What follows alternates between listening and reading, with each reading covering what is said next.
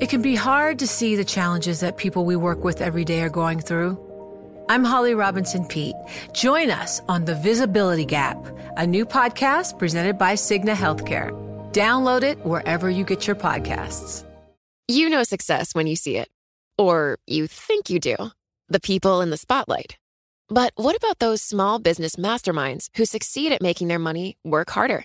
They do that by having a business bank account with QuickBooks Money which now earns 5% annual percentage yield.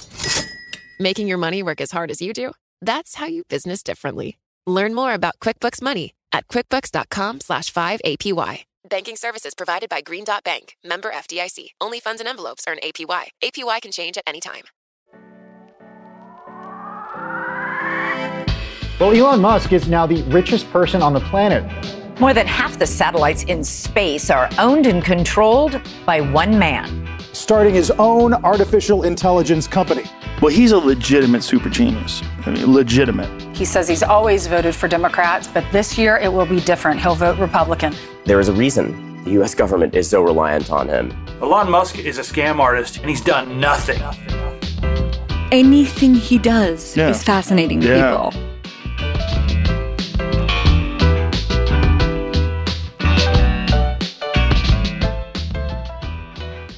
Hello and welcome to bonus episode of Elon Inc. I'm David Papadopoulos, your host of the show where we discuss Elon Musk's vast corporate empire, his latest gambits and antics, and how to make sense of it all. We are coming to you twice this week. Trust me now, this won't be a regular thing, but we have something really special to share. Elon Musk biographer and Businessweek reporter Ashlee Vance has written a cover story for the magazine on Neuralink Musk's biotech startup that makes SpaceX goal to go to Mars look pedestrian. This company aims to do nothing less than put chips in human brains. Here's how Musk explained the idea back in 2019 at the Neuralink launch event. Uh, meaning that we can ultimately, yeah, this is going to sound pretty weird, but achieve a sort of symbiosis with artificial intelligence. Ashlee has gotten exclusive access to Neuralink's labs and has done intensive reporting on what is and isn't happening inside one of Musk's most controversial companies. To discuss this and more, we beamed him in from Palo Alto. Welcome, Ashlee. Thanks for having me. We've also got with us Sarah McBride, who covers Neuralink for Bloomberg. Hello, Sarah. Thanks. So, Ashlee, we'll start with you you spent lots of time inside the lab uh, these past few years for this story. You know, hit me hit me with your with your main findings. Uh, should I be should I and humanity be more excited than scared about all this, or vice versa? Well, I think you know my big takeaway is that Neuralink's a little bit different than Elon has been pitching it for the last couple years. Elon always brings this as like this big leap forward in creating cyborgs between between humans and machines, and you know that that uh, billions of people are gonna put their hand up to have this elective surgery to put a brain implant into their heads. The reality is, you know, for the foreseeable future, this device really will be aimed at people in the worst, you know, suffering from very debilitating conditions like paralysis, strokes, ALS, things like that. And and this brain implant has the promise of helping them communicate with their loved ones, to use a computer, possibly even to when they're paralyzed to get sensation and movement back in their limbs. And so, you know, th- this was my big takeaway from the story is that in typical Elon fashion, he's kind of presented this thing in its most fanciful terms, but the the actual reality of it is is very exciting and just just more pragmatic and aimed at a different group of people. You also have Musk quoted in here talking about how down the road, the reason why this thing all has to happen super fast is to stave off and defeat artificial intelligence. The quote is We need to get there before the AI takes over. We want to get there with a maniacal sense of urgency. Maniacal. I mean, Sarah, help me here. I'd say maniacal is uh, on target. He's definitely reporting, he's just pushing those employees so hard to move fast. And you have to be a little bit maniacal to talk about putting implants in somebody's brain. one thing that surprised me when I started reporting on Neuralink was how many thousands of people are walking around this earth with implants in their brains already. But what he wants to do is just far more ambitious than um, some of these other companies, which are really specialized. These chips might fix episodes of epilepsy, for example, mm-hmm. or help somebody with Parkinson's, and his ambitions are just so much broader than that. Yeah, so talk to me for a second about what the rest of the industry looks like. There are companies out there that are ahead of Neuralink, Sarah. Yeah, in some ways, in some ways, there are companies that, um, you know, for years have put implants in people's brains. They some of them have been very ugly and required you to only use them in lab settings. You might have some sort of protrusion from the mm-hmm. back of your head while using these. What Elon Musk has done has kind of raised the standards so that now baseline for anybody who's trying to make an implant is it has to be invisible, it has to be hidden under the skin of your scalp at the very least. That's table stakes now. Right. And because he's interested, hundreds and hundreds of millions of dollars have flown into this space. Yeah, to that point on the difference between what he's doing and what others have done so far already, you know, Ashlee, in the piece, you call it the world's most powerful and elegant brain implant. Why? Well, you know, to Sarah's point, the existing devices, if you look at some of their immediate competitors, just in terms of raw computer horsepower, the typical devices have about 16 electrodes on these these thin wires that get embedded somewhere in your body. And Neuralink's implant will have more than a thousand. You know, I mean, this is just a huge leap forward in terms of computing. And then also to Sarah's point, you know, the other devices have a separate very large hardware unit that contains the battery, um, computing systems to amplify signals coming from your brain. Neuralink has baked everything into a quarter sized device that fits completely flush with your skull and is rechargeable wirelessly. So, you know, it's much closer to like what you would think of with a consumer mm-hmm. electronics mm-hmm. product, whereas everything else really looks like it's come from a, a research laboratory. Of the existing products. Right. But there are also several companies in development. There's, you know, at least one other precision neuroscience that's also working on over a thousand electrodes. So you can see a future where there'll be many companies with variations on this theme, and maybe Neuralink will have more of something, and another company will have more of something else. So the idea is we're going to stave off, as Musk has it, we're going to stave off sci-fi, and we're going to defeat AI with this, and we're going to defeat the bots. I guess my question is if I'm having an implant put in my brain in which I am information is being downloaded in my brain and so and there's this flow back and forth isn't there not the risk that I become essentially controlled I become a bot myself this is the central flaw with most of Elon's AI, you know, shoe banging. Mm-hmm. I mean, he this is a guy who says AI might ruin the human species and, and send us all into doom. And yet, you know, he's he's funded now two AI research startups. Tesla has as many AI researchers as you could possibly have. Remember when pacemakers came out and people predicted that those with pacemakers would die in their thousands when people took over their pacemakers and turned them off, and that just never happened. I mean, not to say it won't, right? but uh, right. I sometimes think the worst case scenarios are over dramatized, and then the medium and poor case scenarios are. I think there's far more chance that things will go mildly wrong. All right, now, Sarah, they have not put any of these in any humans he- human heads yet. Plenty of animal heads, no human heads. But Sarah, there is no shortage of volunteers. Right. You can go on to X and see them. People tweeting at Elon Musk, "Hey, I volunteer." Um, several years ago, when Neuralink was at a much earlier phase, somebody who worked there said they regularly got messages from people, sometimes people standing outside the door of the offices then saying that they would volunteer. And also, there are lots of really sick people whose doctors are recommending they try various trials that are along these lines. So I think they can, through legitimate medical channels, find people who are willing to try one of these. And no, they haven't been in human brains yet. And some of the other companies started by people who used to work at Neuralink have already had, like Precision Neuroscience was just in a human brain, albeit very briefly in a hospital surgical setting, but in some ways they're behind some of these other next generation companies. All right. Now, but Ashlee, if I, if I remember correctly, they have been, Neuralink is, is, is been and is in the brains of monkeys, pigs, and sheep. And there have been a lot of reports out there from our competitors about cruelty to animals and how they've been excessive in many cases at Neuralink. What did you find during your reporting? I mean, animal testing is unpleasant. You know, we've sort of made a choice as a species that we're going to do this kind of thing. And, and there's no getting around that. The the actual care that the animals had that I saw the monkeys, the sheep, the pigs, they have things to play with.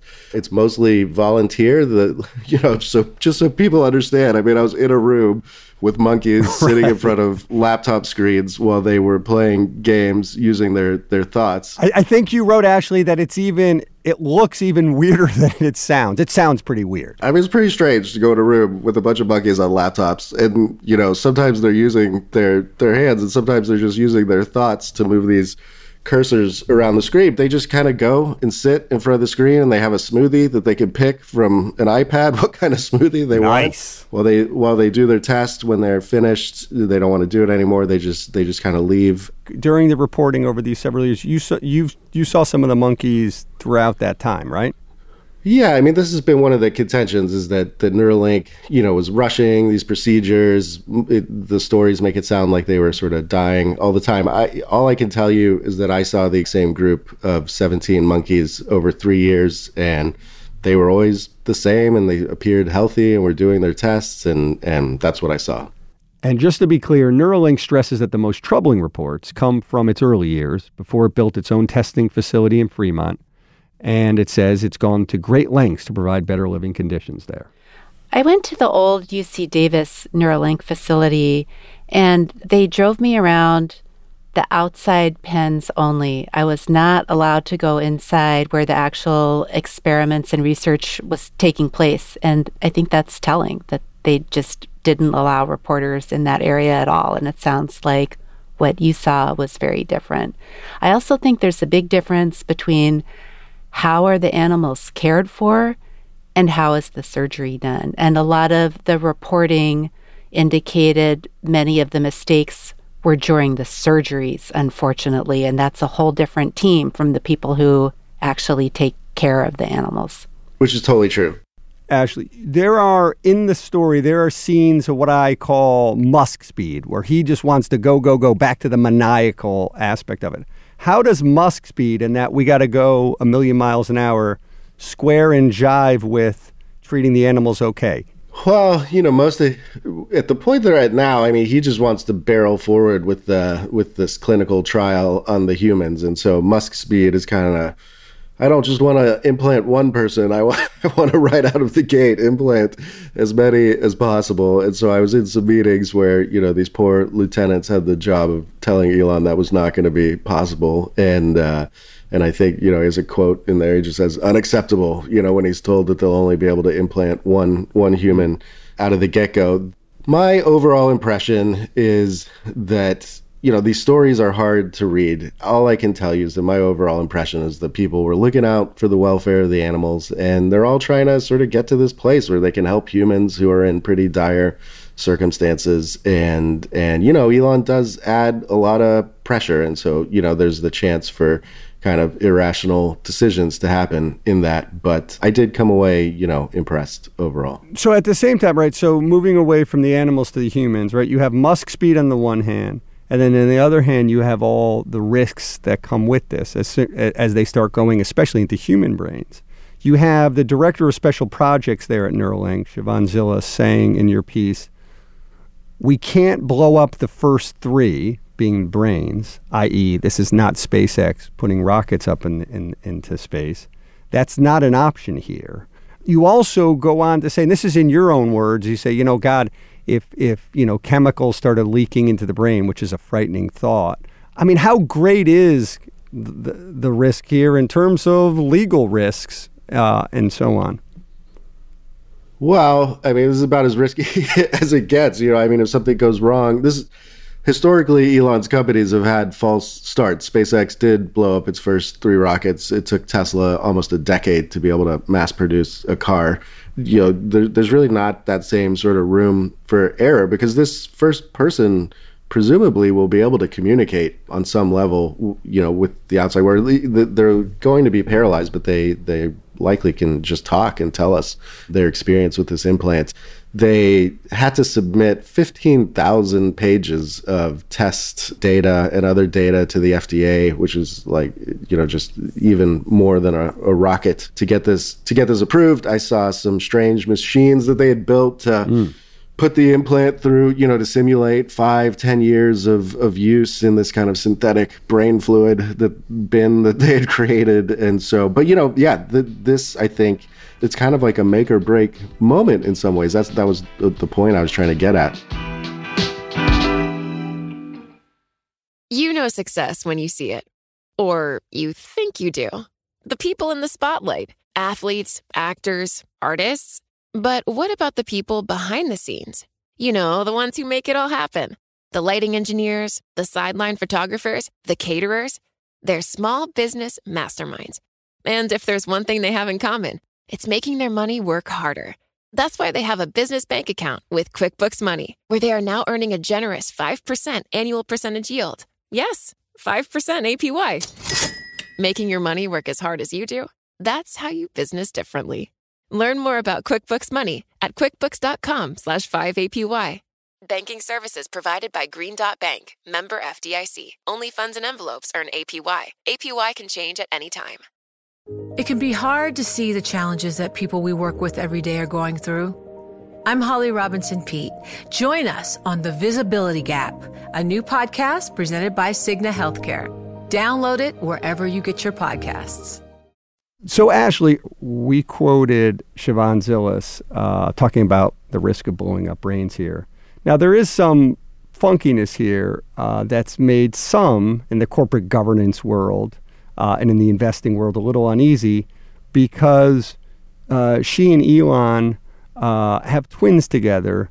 Uh, what's that situation like there inside inside the company, and how loud at this point? are the critics speaking?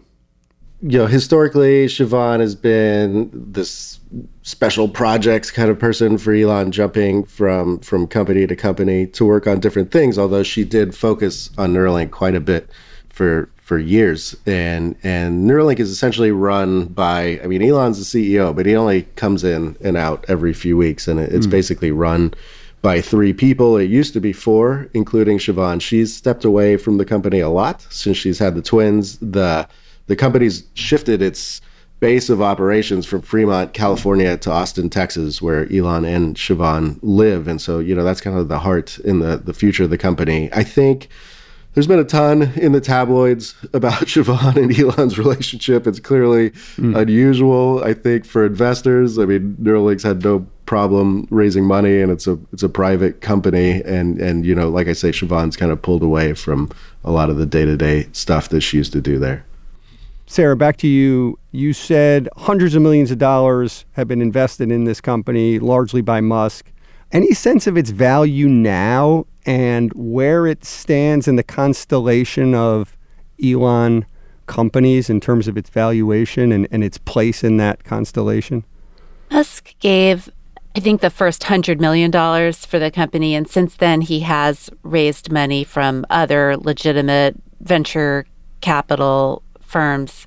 So it's very hard to tell what the actual valuation of the company would be. I think medical device makers have this issue in general where their uh, stock prices, if they're publicly traded, go up and down, and nobody really knows until the device or the drug or whatever it is they're trying to make gets final approval, and then you see a dramatic rise in the valuation of the company. So it's sort of foolish to try to guess what mm. the valuation of Neuralink would be at this point. Maybe there'll be a better idea after it does finally go into some human brains. And there is also a point I'd like to make about this school of thought in brain implants. Neuralink's trying to get those electrodes as close as possible to neurons, but there are also a lot of very smart people who believe that's the wrong philosophy. That it's like if you're looking at a painting and you go right up and look at the drop of paint, you're going to have no idea what the painting's about. You need to step back a little bit. So there are a lot of people who think that the best place for the electrodes is on the surface of the brain rather than deep into the brain. And those companies have raised plenty of money as well. And some of them are founded by former Neuralink people. So there there are a lot of smart people who think very different techniques will work for the same ends. Yeah, to that end, actually, there are also, right, in the industry, there is a sense, a little bit related to Musk speed. Uh, it doesn't publish scientific papers and journals that can be tested and verified by the scientific community the way others would. How much of that did you encounter and those sort of doubts uh, creeping in? Well, you know, their only real form of communication with the outside world over these last few years has been these public demonstrations that they've done about three or four times. And, you know, each time they've kind of been knocked for basically replicating science that had happened many years earlier in a laboratory and just kind of showing that they could do it as well. And so, and then Elon gets on stage and says, you know, we're going from this thing that's already been accomplished by somebody else to, mm. you know, but we're going to surpass them all and, and by leaps and bounds. So, you know, the, the, the proof is in the pudding. I mean, the thing that I was most impressed by is, is the surgical robot, which is this like work of engineering art and nobody else really has something comparable to that. And the device itself really is is like amazing. I mean, it's got a it's got a battery in there. Neuralink makes their own semiconductors. It's got all these amplifiers to send this like the amount of equipment it's replacing would be like a refrigerator sized stack okay. of, of computing hardware in this tiny thing and so you know to that to that end like they have accomplished something the, the huge question is like what what is this human actually going to be able to do? And is it more than what has come before? All right. So this brings me to my last question, which is on a scale of zero to 10, zero being no way, 10 being hell yeah, uh, would you be up for having one of these things be put in your brain? Ashlee Vance. right now, no way. So I'll, you're a I'll zero. My, I'll take my rocket, my rocket to the moon first. Thank you. rocket. Sarah McBride. Absolutely not, unless I was paralyzed. Then we'd go from like zero right now to like seven. I would totally consider it. I, that's actually it's a fantastic point. I know Sarah mentioned this before because I've talked to a couple people who had spinal implants for this story, and I mean, they're like begging to get this done, you know. So so it, it, it does depend on your life circumstances quite drastically. Elon said at one point that if one of his own children needed this device, he wouldn't hesitate for one of his kids to have it if they needed it. All right. So personally, I'm not having this thing put in my brain until I see the whites of the eyes of the AI bots coming at me. All right. That's it. Let's call it quits. Thanks for listening to Elon Inc., and thanks to our special guests, Ashlee and Sarah. Thanks so much. Thank you very much. You can read Ashlee's article in this week's issue of Business Week and at bloomberg.com slash businessweek.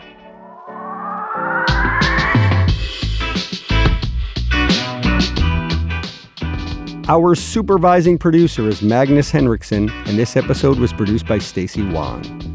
Naomi Shavin and Rayhan Harmanci are our senior editors. The idea for this very show also came from Rayhan. Blake Maples handles engineering, and we get special editing assistance from Jeff Grocott. Thanks a bunch to Business Week editor Joel Weber as well. The Elon Inc. theme is written and performed by Taka Yasuzawa and Alex Sugiura. Sage Bauman is the head of Bloomberg Podcasts and our executive producer. If you have a minute, rate and review the show. It'll help other listeners find us. I am David Papadopoulos. See you next week.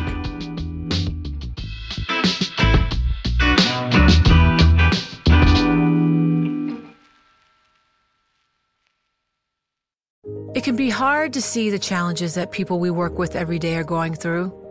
I'm Holly Robinson Peete. Join us on The Visibility Gap, a new podcast presented by Cigna Healthcare. Download it wherever you get your podcasts.